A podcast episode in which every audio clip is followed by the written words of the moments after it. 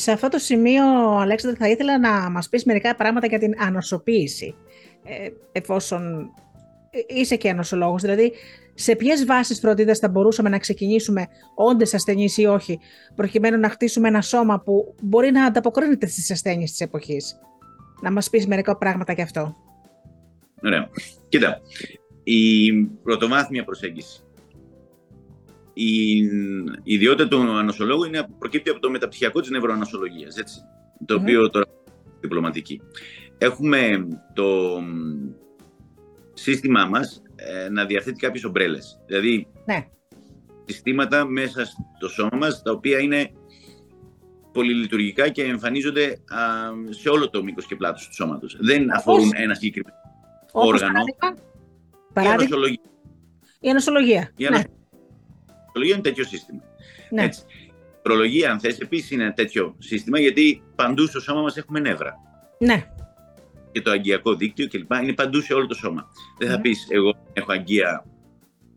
Ε, πού, στο σηκώτη, πού, πού δεν έχεις αγκία. Παντού έχεις αγκία.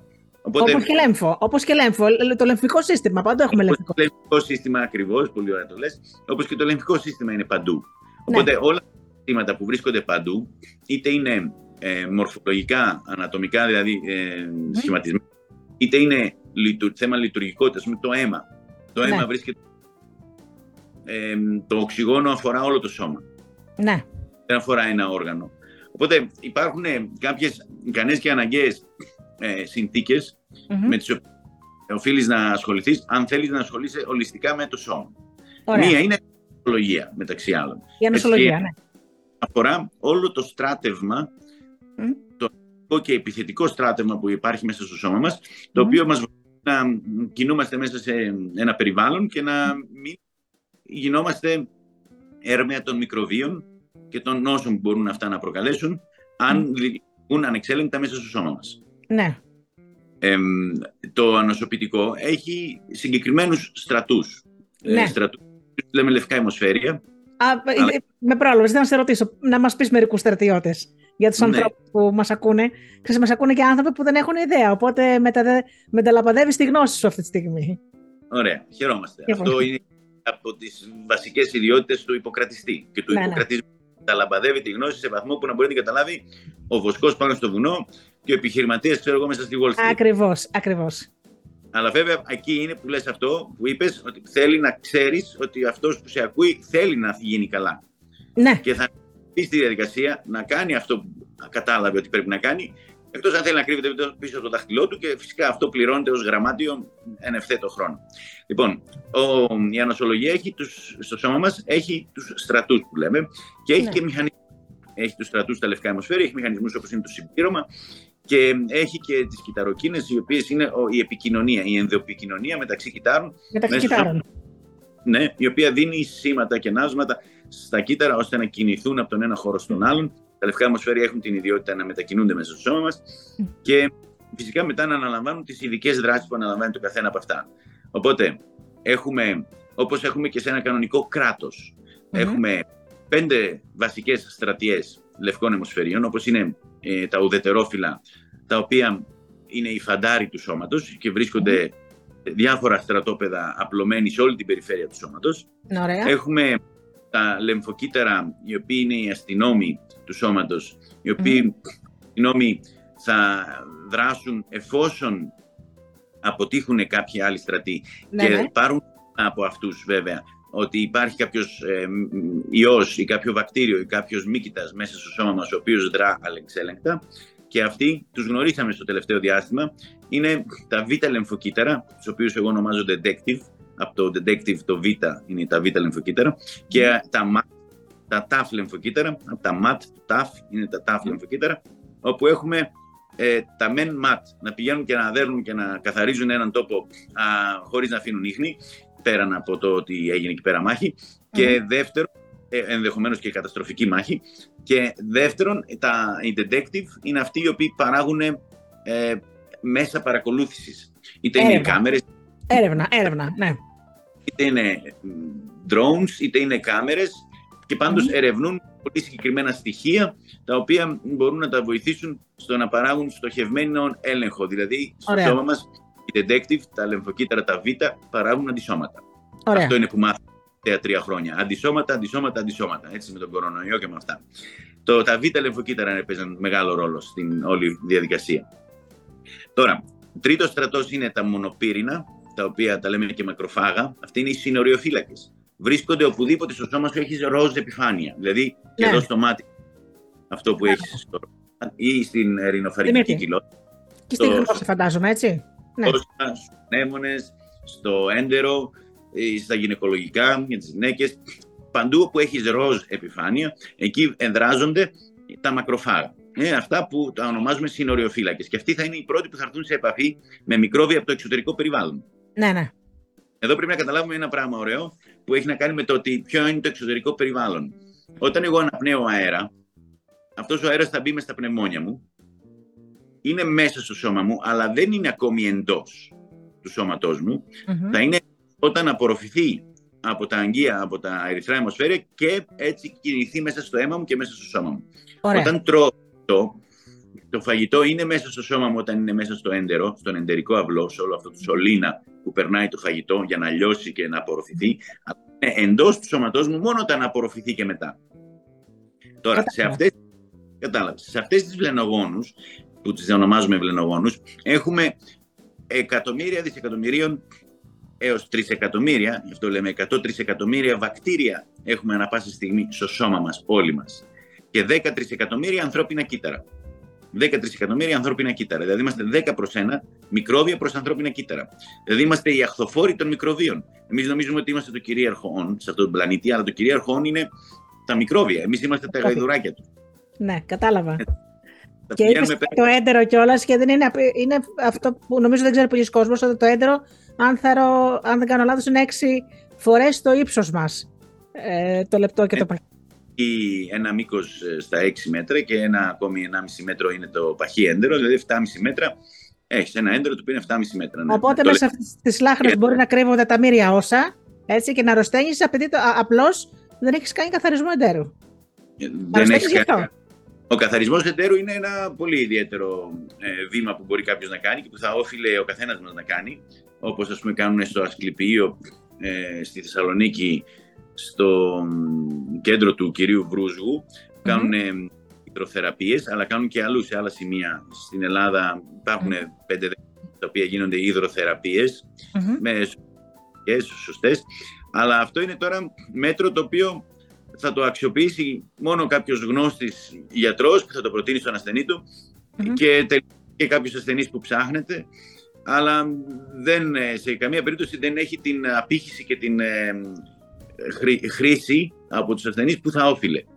Ναι. Εντάξει, είναι προ- το ότι, αλλά και αυτό είναι αυτό που λέω, ότι λείπει ο υποκρατισμός, λείπει η πρωτοβάθμια και δεν μαθαίνουμε στα παιδιά στο δημοτικό τι θα πει η υγεία και πώς δουλεύει το σώμα τους.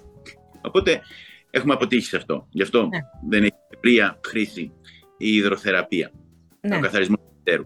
Τώρα, το να κάνεις τον καθαρισμό του εντέρου, ας πούμε, μέσω αφαγίας ή μέσω νηστιοθεραπείων, όπου δεν θα δώσεις στο, ε, όργανο, στο, στο έντερό σου τροφή για ένα διάστημα με την λογική ότι θα το αφήσεις να καθαρίσει με τους μηχανισμούς τους δικούς του και αυτό δεν το κάνει συχνά. Δηλαδή ο άνθρωπος έχει την τάση να είναι μονίμως με ένα στόμα γεμάτο με, με τσιντζιλιμίν. Δηλαδή τρως το κεντρικά γεύματα και τρως άλλα 4-5 μικροενδιάμεσα ό,τι να Μικροδιάμεσα, ναι. ναι, ή πίνεις ένα καφέ όλη την ώρα. Δηλαδή δεν, ε, δεν αφήνεις το έντερο σε ησυχία ποτέ. ναι. Το έχεις μόνο διέγερση. Και φυσικά αυτό που θα πρέπει να του δίνεις συνεχώς ήταν νερό, που δεν το δίνουμε και το νερό. Έτσι. Απο, αποτυχαίνουμε στο να δώσουμε όσο νερό θα έπρεπε στο σώμα μας Μμμ. και στο έντερο, για το, για το λόγο που το χρειάζεται. Λοιπόν, εμ, αυτός είναι ο τρίτος στρατός Μμμ.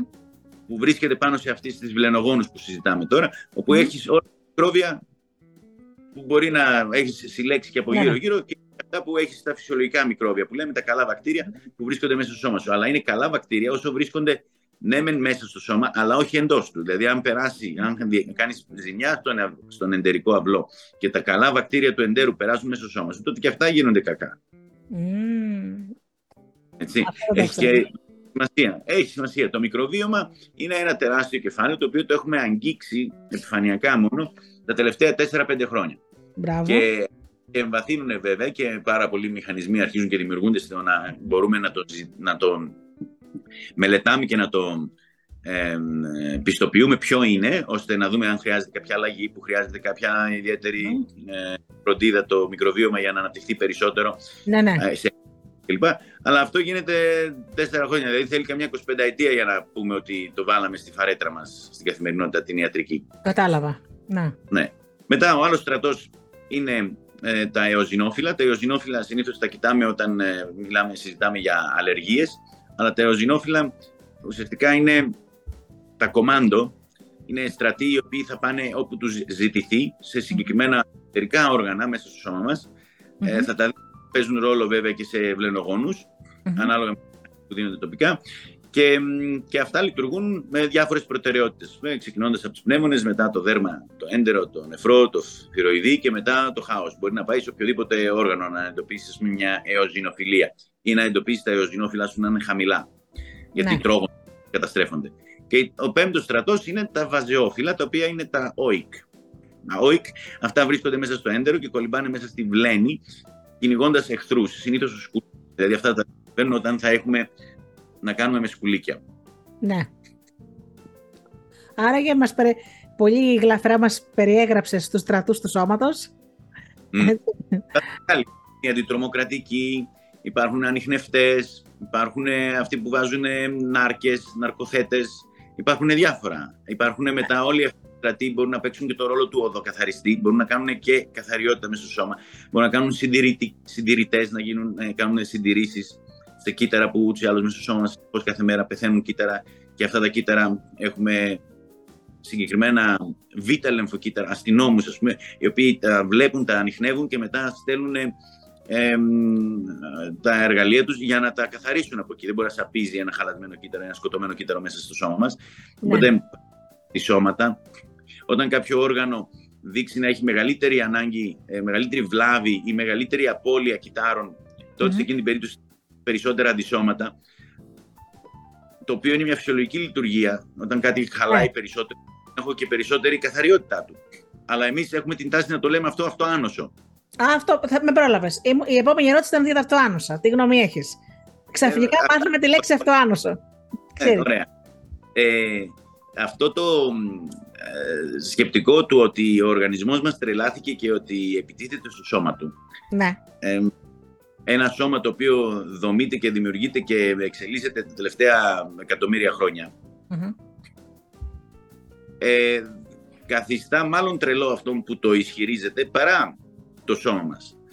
Έτσι, ο γιατρός που έχει ασχοληθεί 20 χρόνια με την ιατρική, 25 και έρχεται να πει ότι το σώμα είναι τρελό και ότι επιτίθεται σε έναν ιστό του γιατί τρελάθηκε. Mm-hmm. Ε, πέμπτος άνθρωπος γύρω μας έχει και ένα αυτοάνωσο. Λοιπόν, ο ένας στους πέντε. Ε, δεν ε, έχουμε προσεγγίσει τη λογική του υποκρατισμού, η οποία λέει ότι όταν ένα, σώμα, όταν ένα όργανο μέσα μας έχει κάποια έλλειψη σε ίχνοστοιχεία και δεν λειτουργεί σωστά, τα κύτταρά τους θα πεθαίνουν σε γρηγορότερο ρυθμό. Ναι. Άρα εκεί να εμφανίζονται στο σώμα μας, που ούτως ή άλλως έχουμε αντισώματα για την καθημερινή συντήρηση και καθαριότητα, θα εμφανιστούν περισσότερα αντισώματα. Ναι. Γιατί θα έχει ανάγκη αυτό το σώμα. Αυτό ξαφνικά θα το πούμε εμείς αυτοάνωσο. Εμείς θα πρέπει να δούμε γιατί αυτό το συγκεκριμένο αντίσωμα εμφανίζεται να είναι σε μεγαλύτερο γιατί επιτίθεται γιατί καθαρίζει ή γιατί φαίνεται να χαλάει το συγκεκριμένο κύτταρο mm-hmm. περισσότερο και να δούμε τι προ, πρόκειται περί ελλείψεων, πρόκειται περί μικροβίων που το έχουν ε, διεμβολήσει, που το έχουν κατακτήσει και το κάνουν να, λειτουργούν, να λειτουργεί υπέρ των μικροβίων και όχι υπέρ του οργανισμού μας. Οπότε yeah. Ναι. το ανοσοποιητικό μας, οι αστυνόμοι μας το εντοπίζουν και θέλουν να το βγάλουν από εκεί μέσα. Ναι. Ε, Πρόκειται για τοξίνες και τοξικώσεις από βαρέα μέταλλα, από βαρέα μέταλλα που συσσωρεύουμε με χίλιους τρόπους τη σήμερα ημέρα. Λοιπόν, ε, όταν αυτά δεν μπαίνουν στη διαδικασία να τα ελέγξουμε καν και απλά πετάμε μια ταμπέλα αυτοάνωσο και αρχίζουμε να κάνουμε καταστολή του ανοσοποιητικού μας συστηματος το οποίο το σύστημα είναι εξελιγμένο, είναι υπερδύναμη, αλλά εμείς πάμε και του δίνουμε κορτιζόνη και το καταστέλουμε, ή άλλα ανοσοκατασταλτικά που χρησιμοποιούμε, χωρίς να μπούμε στη διαδικασία να προσπαθήσουμε τουλάχιστον να το ρυθμίσουμε, mm-hmm. όπως εδώ έχει στο κεφάλαιο η ανοσορύθμιση που επιτυγχάνεται μέσω της βιταμίνης D. έχουμε, έχουμε... Η βιταμίνη D ήταν το επόμενη, η επόμενη ερώτησή μου. Με προλαβαίνεις; Γιατί έχει ολόκληρη εργασία για τη βιταμίνη D και θέλω να μας την αποκαλύψεις. Είναι έχω... φοβερό, φοβερό ότι ζούμε στην, στην Ελλάδα το φωτός και όλοι οι Έλληνες έχουμε D3 κάτω από 30. Αυτό είναι φοβερό. Και μάλιστα λέγον, λένε κιόλας ότι είναι και φυσιολογικό να έχεις 30 D3. Ναι, όχι, δεν είναι φυσιολογικό να έχεις 30 D3. Η D3, όταν μιλάμε, μιλάμε για την καλσιδιόλη για την 25 D3. Έτσι, για όχι για την καλσιτριόλη, την 1,25 D3, η οποία θα πρέπει πράγματι να είναι χαμηλή. Αλλά θα το πούμε σε λίγο αυτό. Ε, τώρα η ροή είναι το σκεπτικό δηλαδή του ξεκινάω με ανασολογία, οδηγούμε σε αυτοάνοσα και μετά εννοείται η σκέψη μου πάει στη βιταμίνη D. Αυτό είναι το αυτονόητο. Αυτό θα οφείλει να είναι σε κάθε γιατρού ε, την ε, συλλογιστική του, με αυτήν τη σειρά τα πράγματα. Τώρα εντάξει, τώρα προλαβαίνω τις ερωτήσεις. Τι να κάνω. Πάντως, ε... είναι αυτό που λες με τα νοσοκαταστικά. Έχω την, ε, την τραγική εμπειρία φίλης, η οποία είχε, έπεσε από ρεθροματόδη λύκο, ε, 51 έτους, Κυπρία. Ε, της δίνανε ανοσοκαταστικά, ανοσοκαταστικά, ναι, και ε, δεν πήρανε χαμπάρι τον καρκίνο. Που μόλις ε, σταμάτησαν αυτά τα φάρμακα, η κοπέλα είχε εξαπλωθεί ο καρκίνος όλο το σώμα της και έφυγε ε, μέσα σε ελάχιστους μήνες. Εγώ πιστεύω ότι ναι, ίσως... Ναι, ναι. Ε, γενικά η ανασοκαταστολή είναι μια μέθοδος οξίας φάσης η οποία δυστυχώς έχει καταστρατηγηθεί και χρησιμοποιείται και σε χρόνια φάση. Δηλαδή ναι. η χρονιότητα ενός ε, προβλήματος υγείας θα πρέπει να αντιμετωπιστεί το σώμα ως χρόνιο ναι. λειτουργικό σύστημα, το οποίο χρειάζεται την αποκατάστασή του σε ιχνοστοιχεία, σε βιταμίνες, ε, σε λειτουργικότητα, σε συνήθειες του ίδιου του ασθενούς ε, και όχι να είναι σε μια μόνιμη ανοσοκαταστολή, γιατί αυτό θα πληρωθεί. Όταν ε, σε έχω σταθμισμένο να πεθάνει στα 80 με Αλσχάιμερ ή στα 70 επειδή εκδήλωσε ένα ξέρω εγώ αυτό άνοσο και λες καλά πάρει κορτιζόνη και εντάξει τι να κάνουμε αυτό είναι ο οργανισμός τρελάθηκε ε, θα μας χαιρετήσει πιο σύντομα από ό,τι θα το έκανες. Μα γιατί δεν μπορούμε να βάλουμε τον οργανισμό σε μια αποκατάσταση; Ναι. Ο σώμα μας δημιουργήθηκε από ένα κυταράκι, το ζυγωτό. Ναι. Αυτό το ζυγωτό έφτιαξε στο σώμα μας και ιστούς, έφτιαξε στο σώμα μας τα όργανα του, έφτιαξε στο σώμα μας τα μάτια μας, τον εγκέφαλο. Το mm. κύτταρο έφτιαξε τον εγκέφαλο, όχι ο εγκέφαλος στο κύτταρο. Mm-hmm. Λοιπόν, μπήκε από ένα κυταράκι να φτιάξει όλο αυτό το σώμα. Ναι. Αυτό το κύτταρο λοιπόν και το κάθε κύτταρο στο σώμα μας έχει τη δυνατότητα να κάνει αυτή τη δουλειά, να φτιάξει από το πουθενά ένα ολόκληρο σώμα. Ωραία. Άρα μπορεί να το διορθώσει όταν έχει βλάβες, μπορεί να το αποκαταστήσει όταν χρειάζεται και έχει χάσει κάποια κύτταρα ή έχει χτυπηθεί ή έχει ξέρω εγώ, μολυνθεί ή έχει περάσει κάποιο ε, ε, σοβαρό παθολογικό νόσημα από το οποίο έχει χάσει ιστό, έχει χάσει κύτταρα, μπορεί να φτιάξει καινούρια στη θέση τους. Λοιπόν, αυτό όμως για να το κάνει πρέπει να έχει πρώτες ύλες. Εμείς τους στερούμε τις πρώτες ύλες. Ναι. Αυτό είναι το, το, το ατόπιμα της εποχής μας. Ναι. Έτσι. Η, η, η, η στέρηση πρώτων υλών με όλους τους τρόπους. Βιταμίνες, Είτε... φαντάζομαι εννοείς, έτσι. Βιταμίνες. Οι βιταμίνες είναι και τα ιχνοστοιχεία και τα μέταλλα. Είναι αρκετά πράγματα που μπορούμε να πάρουμε από το εξωτερικό περιβάλλον προκειμένου να υπάρχουν στο σώμα μας σαν αποθήκες για να μπορεί το σώμα μας να τα αξιοποιεί και να τα κάνει ό,τι θέλει. Ναι. Κάνει ό,τι θέλει. Να του γεμίσουμε δηλαδή την αποθήκη με υλικό. Αυτό που λέμε δεν βάζουμε βενζίνη στο αυτοκίνητο, οπότε το αυτοκίνητο δεν έχει και δεν θα τρέξει και πολύ άμα το βάλεις στο ρεζερβουάρ εν τέταρτον. Μπράβο, έχει απέναντι, έχεις απέναντι ένα πάρα πολύ ωραίο αυτοκίνητο, αλλά χωρίς καύσιμο, πού θα πάει, δεν μπορεί πού να πάει. Πού θα πάει, ναι. Ε, οπότε, η, το αυτοάνωσο υπό αυτήν την, ε, αυτό το σκεπτικό ε, οφείλει να το αντιλαμβάνεται ως μία φθορά ενός τούτου η οποία παράγει περισσότερα από το προβλεπόμενο ε, κατεστραμμένα κύτταρα τα οποία καλεί να έρθει να τα καθαρίσει γιατί δεν μπορούν να σαπίζουν εντός του οργανισμού. Οπότε ε, υπάρχουν περιπτώσεις όπου έχουμε και καθαρό αυτοάνωσο με την έννοια ότι ο οργανισμός ε, αναγνώρισε κάποιο ε, αντιγόνο από το εξωτερικό περιβάλλον, έφτιαξε αντισώματα εναντίον αυτού του αντιγόνου, αλλά αυτά τα αντισώματα που έφτιαξε είναι πολύ παραπλήσια με κάποιο δικό μας σύστημα, ναι. με κάποιο δικό μας κύτταρο, με κάποιο δικό μας ιστό. Οπότε έρχεται και τραυματίζει δυστυχώς τον δικό μας ιστό. Σωστά. Ενώ κατ' ουσίαν το αντίστοιχο αυτό είχε δημιουργηθεί για να πολεμήσει το αντιγόνο από το εξωτερικό περιβάλλον.